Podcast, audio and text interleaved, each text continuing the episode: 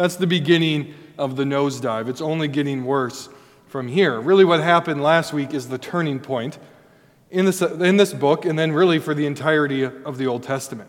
It's pretty much downhill from now on throughout the rest of the Old Testament. And really, today's passage can feel like we've just jumped right back into the book of Judges. We're stuck in this cycle of sin, this spiral into worse and worse uh, consequences, in that there hasn't been much progress. So while some things have changed, Israel now has a king instead of judges, life really hasn't gotten any better. And this is the consistent testimony throughout Scripture. Sin has consequences, and those consequences are far greater than any of us often imagine. Sin is a cosmic rebellion against God, who is the greatest, most glorious, most holy, most giving, and most pure being in the entire universe. In other words, it's kind of a big deal. You and I think it's low to do things like kick dogs or hurt little children, which is pretty low. But how bad is it to sin against He who is most perfect and most holy and most giving and most innocent? As far and as distant as the Old Testament can often feel to us, there are certain realities that have not changed from their time period to ours. And some of those realities are on full display in this passage this morning the fallenness of man. We are broken and tainted by sin. The deceptive nature of sin, how it can lie to us and lead us down a path we really don't want to go.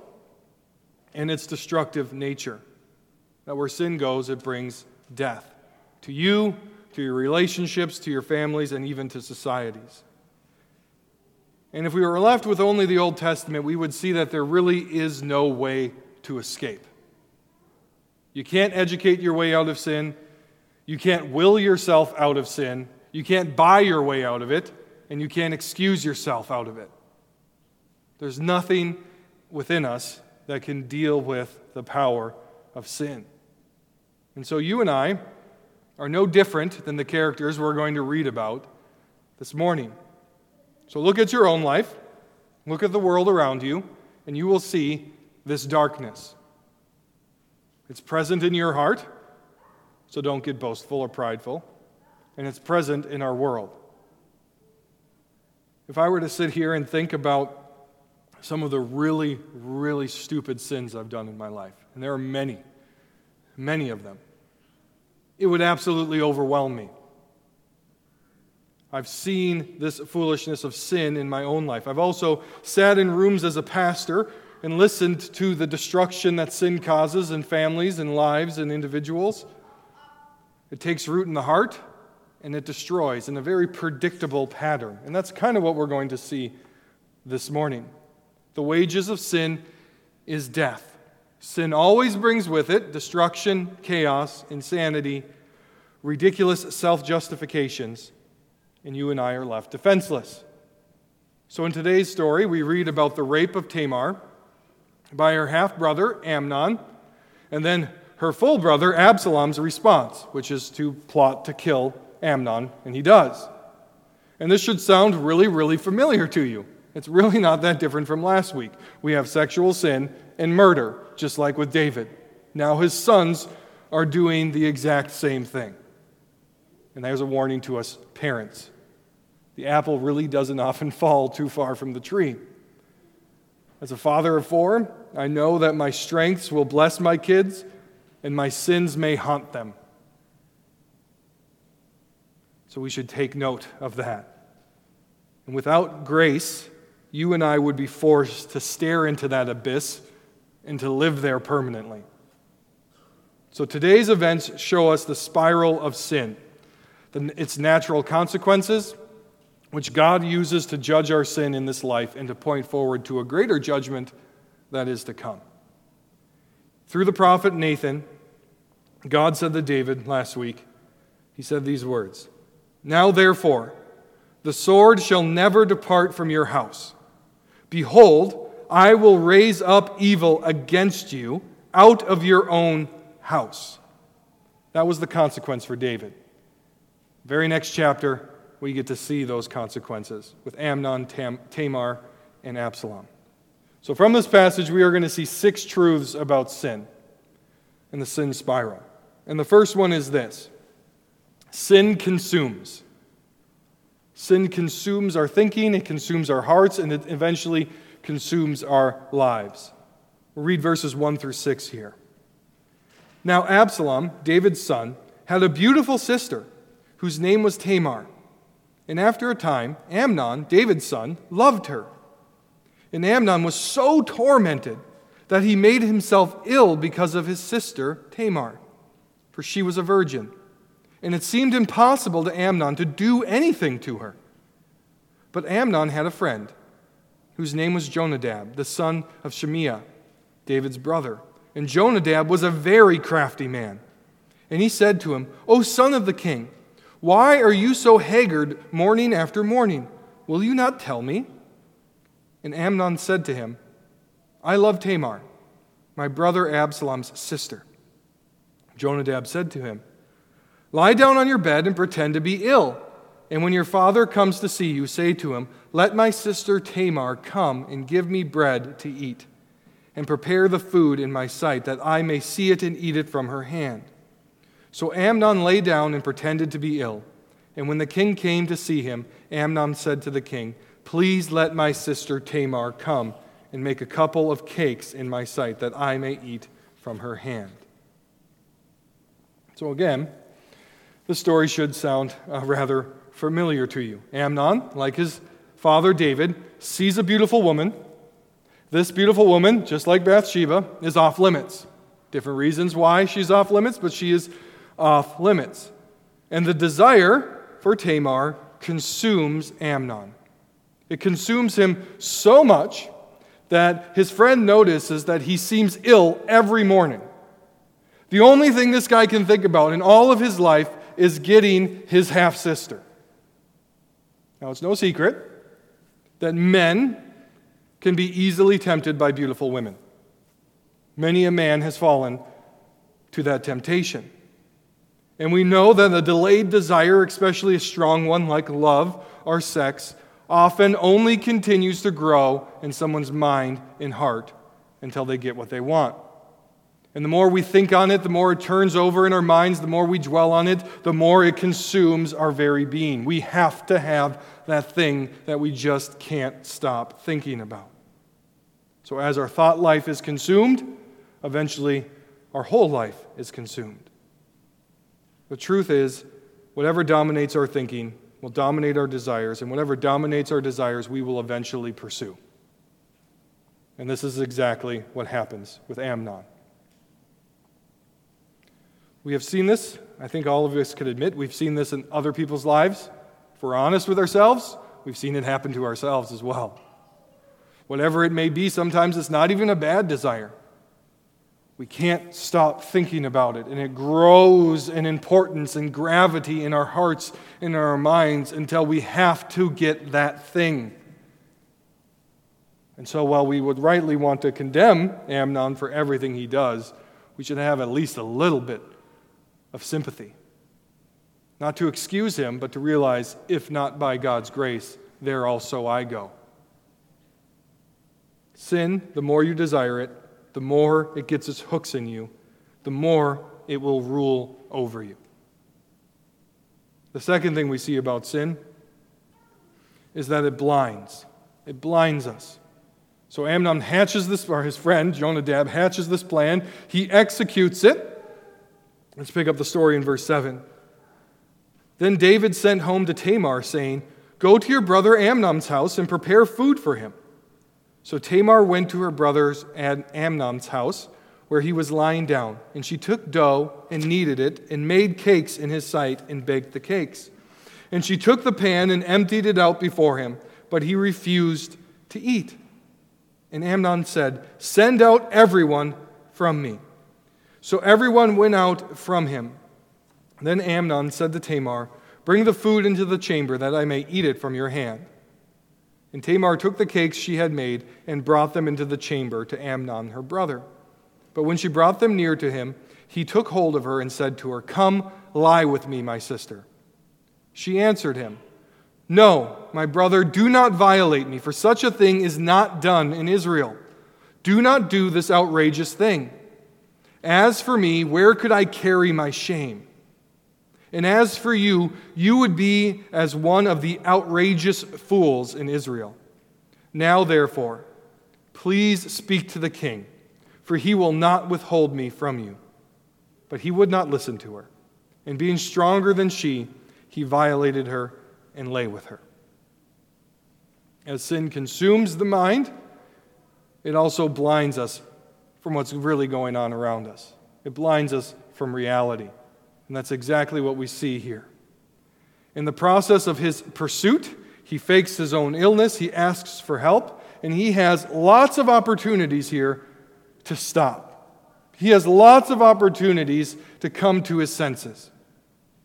But he will not because he cannot satiate his own desires. The, the striking nature between him and Tamar is, is amazing to me. He says he loves her. We know he really doesn't. He's sick, so his sister comes out of concern for her brother to care for him at his bedside, and it's all just a ruse for him to take advantage of her. There are several ways we see the blindness of Amnon here. First, he is blind to what is right and to what is wrong. He tells her what his desire is, he, and she turns and pleads with him. She says, Don't violate me. Don't do this outrageous thing. Those terms carry the strong moral sense with it. What you're doing is wrong. As the sin grows in his heart and his mind, he, he knows that deep down, but he's not seeing it. And she reminds him, What you are doing here is wrong. But he's blind to it.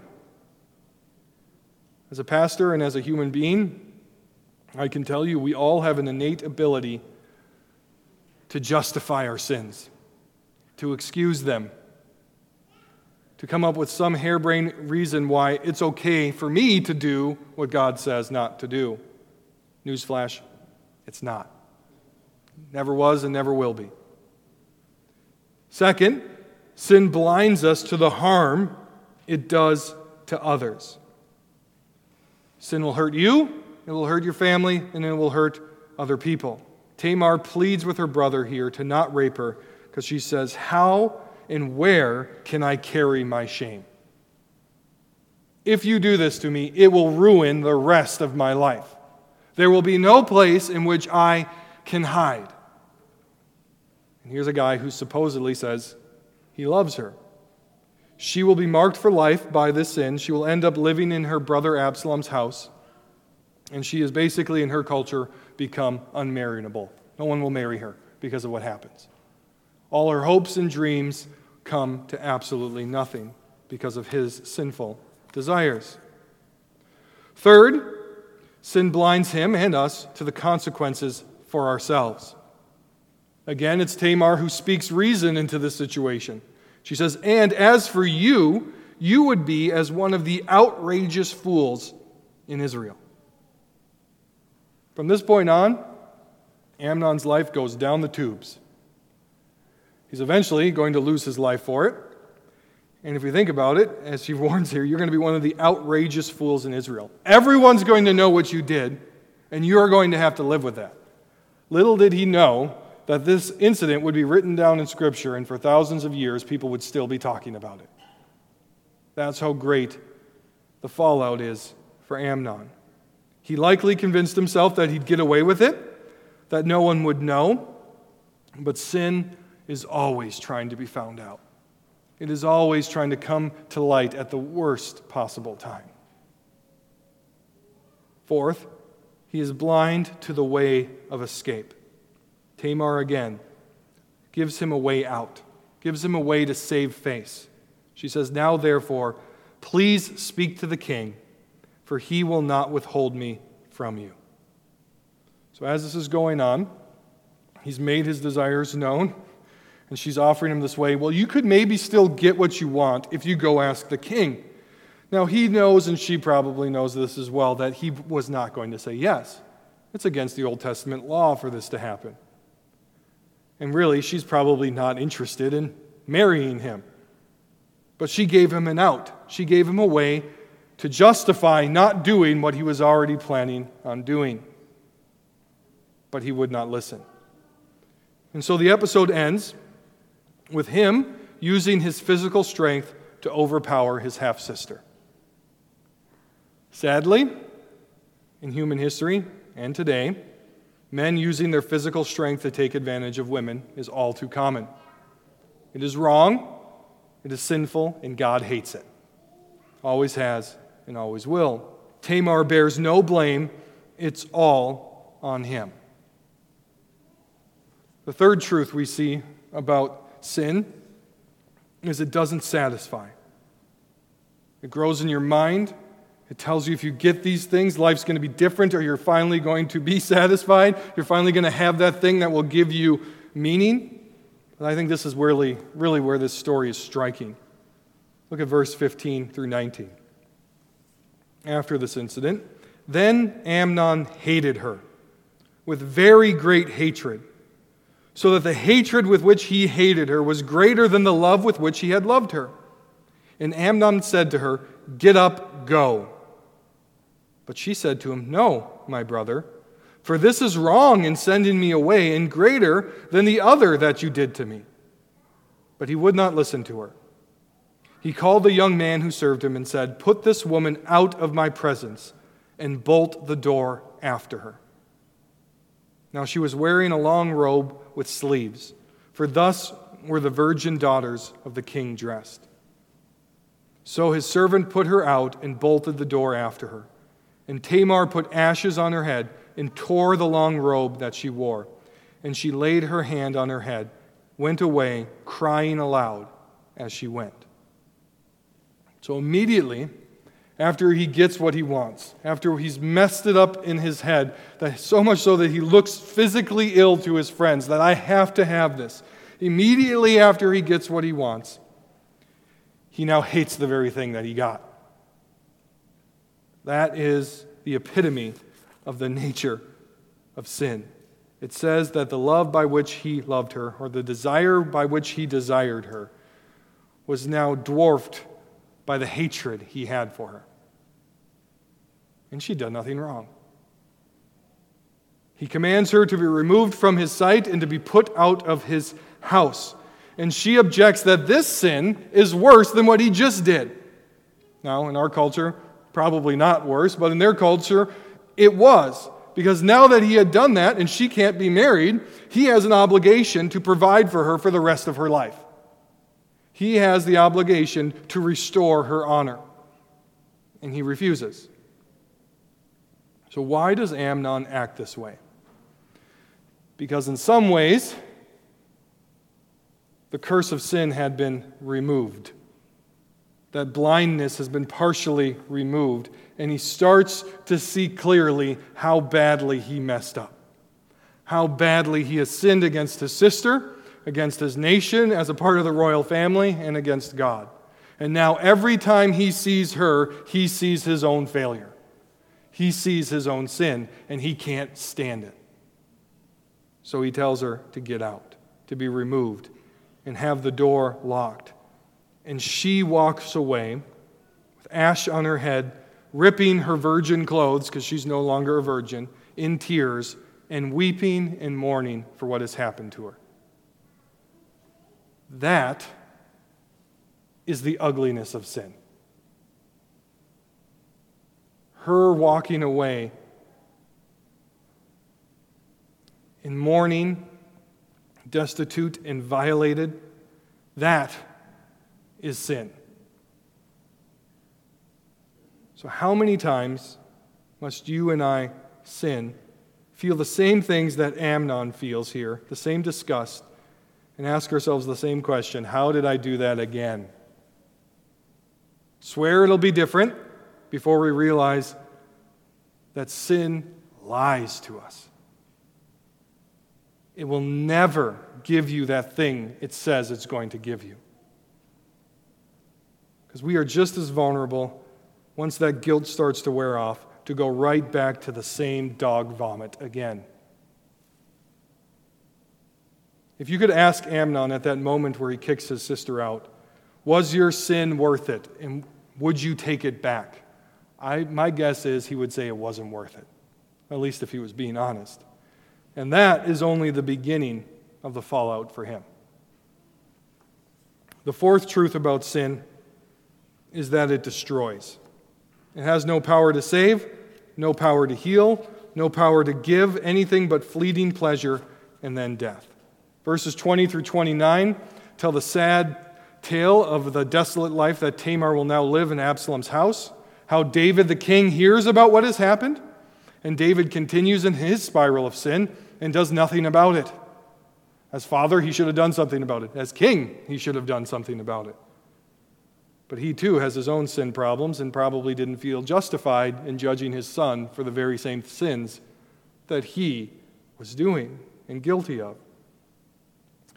Amnon's sin brought devastation to Tamar, it brought devastation to David, to Absalom, to the royal family, the entire nation, and eventually it brings destruction and death to him. Scripture says it again and again. Sin brings death. Lots of forms of death. There's spiritual death, being cut off from God. There's relational death, as our families and our relationships die. There's death at this level of society. There's eternal death in hell. There's physical death when your body dies. All of those things are the natural result of sin. And as I read stories like this and I look at myself and I look at our church and the church in this country, I, uh, I am forced to ask myself this question Do we really believe these things about sin? I think in our best moments we do. Do we really believe that sin does all of these things? Because if we did, we wouldn't trifle around with it like we do. If we really believe that sin brings all of this devastation and destruction, we wouldn't try to justify why we did it last time. If we really believe these things about sin, we wouldn't have people saying, well, you know, it's judgmental to point out other people's sin. It's judgmental to show that the Bible says this thing is wrong. No, it's loving because that sin is going to kill them. And as a pastor, I can tell you again, I've seen the destruction. Don't toy around with it. And all of that destruction and death we see is but a small foretaste of what happens on that final day of judgment. All of the ugliness you see in Tamar leaving Amnon's house is nothing in comparison to God looking you in the face on Judgment Day and casting you into eternal fire because of your sin. Everlasting death. Do we really believe that? because that's what the Bible teaches. The fourth truth about sin is that sin, or sorry, the fifth is that sin begets sin. That is, sin generally leads to more sin. And really, the rest of this chapter, chapter 14, is just one big story of how one person sins and people respond to being sinned against by sinning back in return. That's what Absalom did by killing his half brother. That's what Absalom will do for chapters now, later when he flees and then returns to retake the kingdom eventually from David. Uh, it's what he did when Absalom, this is what he did in response to uh, Amnon's sin. And we see this displayed in our lives time and time again. We are trained and hardwired, I think, in a lot of ways, to respond to being wronged by wronging someone else in return. That's what I mean by sin begets sin. We have this almost self righteous way of excusing anything wrong we do to somebody else, but when somebody wrongs us, we feel justified to wrong them. So, how many times does your spouse, your friend, your child, your coworker sin against you and you respond in kind? I've never done that as a husband, not once. Why do we do this? Why do we think that two wrongs make a right? Your husband's his normal gruff self says something unkind or unthinking, and you lash out in response, and you feel justified because he hurt your feelings. Well, he was wrong, and you're wrong too. God doesn't like either one. Or your wife doesn't give you what you expected, husband, and you respond by giving her the cold shoulder, and you feel justified in that because she failed you in some way. No, you're not justified in sinning when you were sinned against. Or your child misbehaves and you've been correcting him or her time and time again, and you just can't take it anymore, so you fly off the handle and you yell at them and you offer them that a non apology apology. Well, I'm sorry I yelled at you, but I wouldn't have done that if. Well, no, me yelling at you was still wrong. And that's the power of sin. When we are wrong, sin or wronged, sin often multiplies. And that is why Christ's teaching on the Sermon on the Mount is so needed. Now, when somebody slaps you on the cheek, you turn and you give them the other cheek. In other words, when they wrong you, when they insult you, the Christian response is to not sin in return, but to show grace. And that's supernatural because it doesn't come easy. We need to train ourselves to be quick to repent of our sins and to be quick to forgive those who have sinned against us. Because here's another thing do we really believe it? The New Testament is explicitly clear. If you can't forgive others when God has forgiven you, then you may not be forgiven at all. Forgiveness is kind of a big deal. And when you think about how hard it is for us often to forgive those closest to us our spouses, our children, our family members. It shouldn't be that way. We should be quicker to forgive those we love. Forgiven people forgive.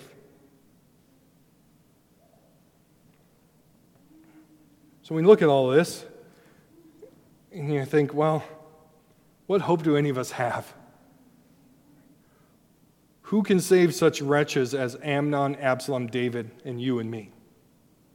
That gets us to our final point here. We look at these terrible realities of sin, and we see that Christ came to break the cycle of sin. Stories like this of Amnon should drive us to the cross. We should first, when we read it, we shouldn't first go, Wow, I'm glad I'm not as bad as he is. I'm so much better than him. It should be, Man, kind of see where he's coming from, and I need help. The story of sin and humanity is clear. We choose sin, and now we lack the ability to do anything about it. The story of the Old Testament is one sad story again and again of people failing, of people sinning.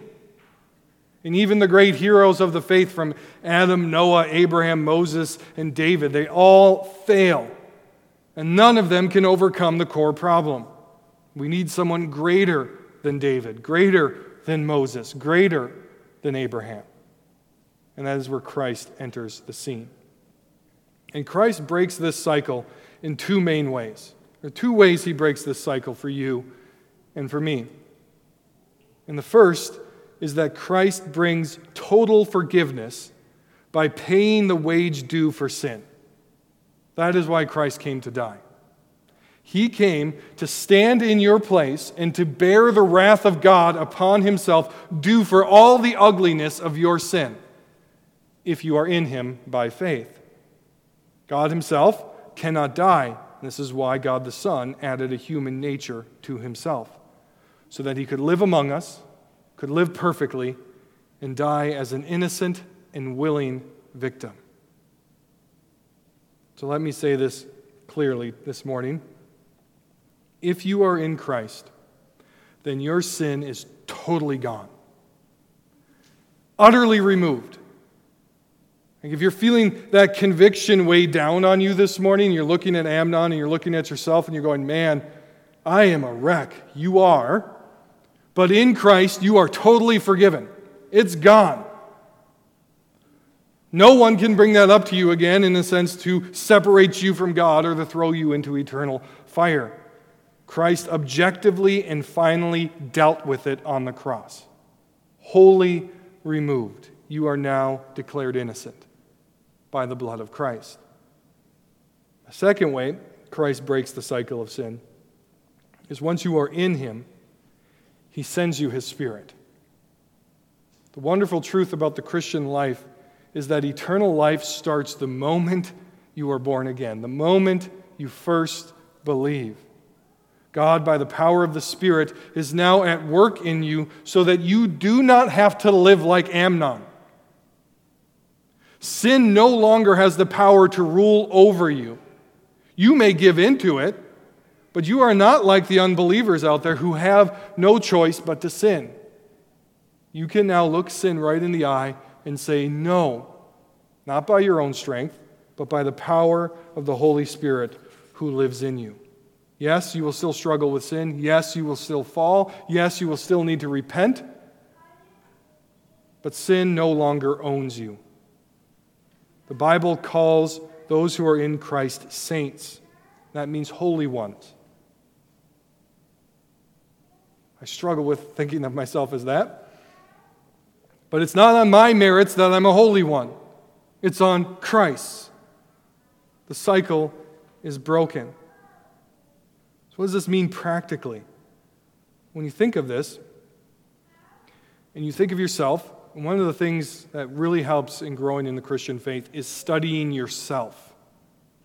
Not to find out what your strengths are, or a personality test, or anything silly like that, but where your sin tendencies are. To have that Bible open and to read it and say, Where is Levi falling short? Where are my bents? We all have bents. Where's, where am I bent to sin? And to realize those things and to start cutting off that cycle of sin early on in the process. When it starts to consume my thinking, when it starts to enter into my mind, the more I churn it over, the harder it is for me to kill it later on. It's to cut it off right then and there, to identify it for what it is evil, ugliness, sinful, and a lie. To repent of it right away and to replace that bad thinking with truth, or as Paul puts it, renewing your mind, and to ask God and others for help. This is the Christian life, and it is objectively better than living in the cycle of sin growing degree by degree, slowly but surely, to be more like our Savior. You can't do it on your own, and it only comes because Christ stands in your place on that cross. It's all by grace. Let's pray.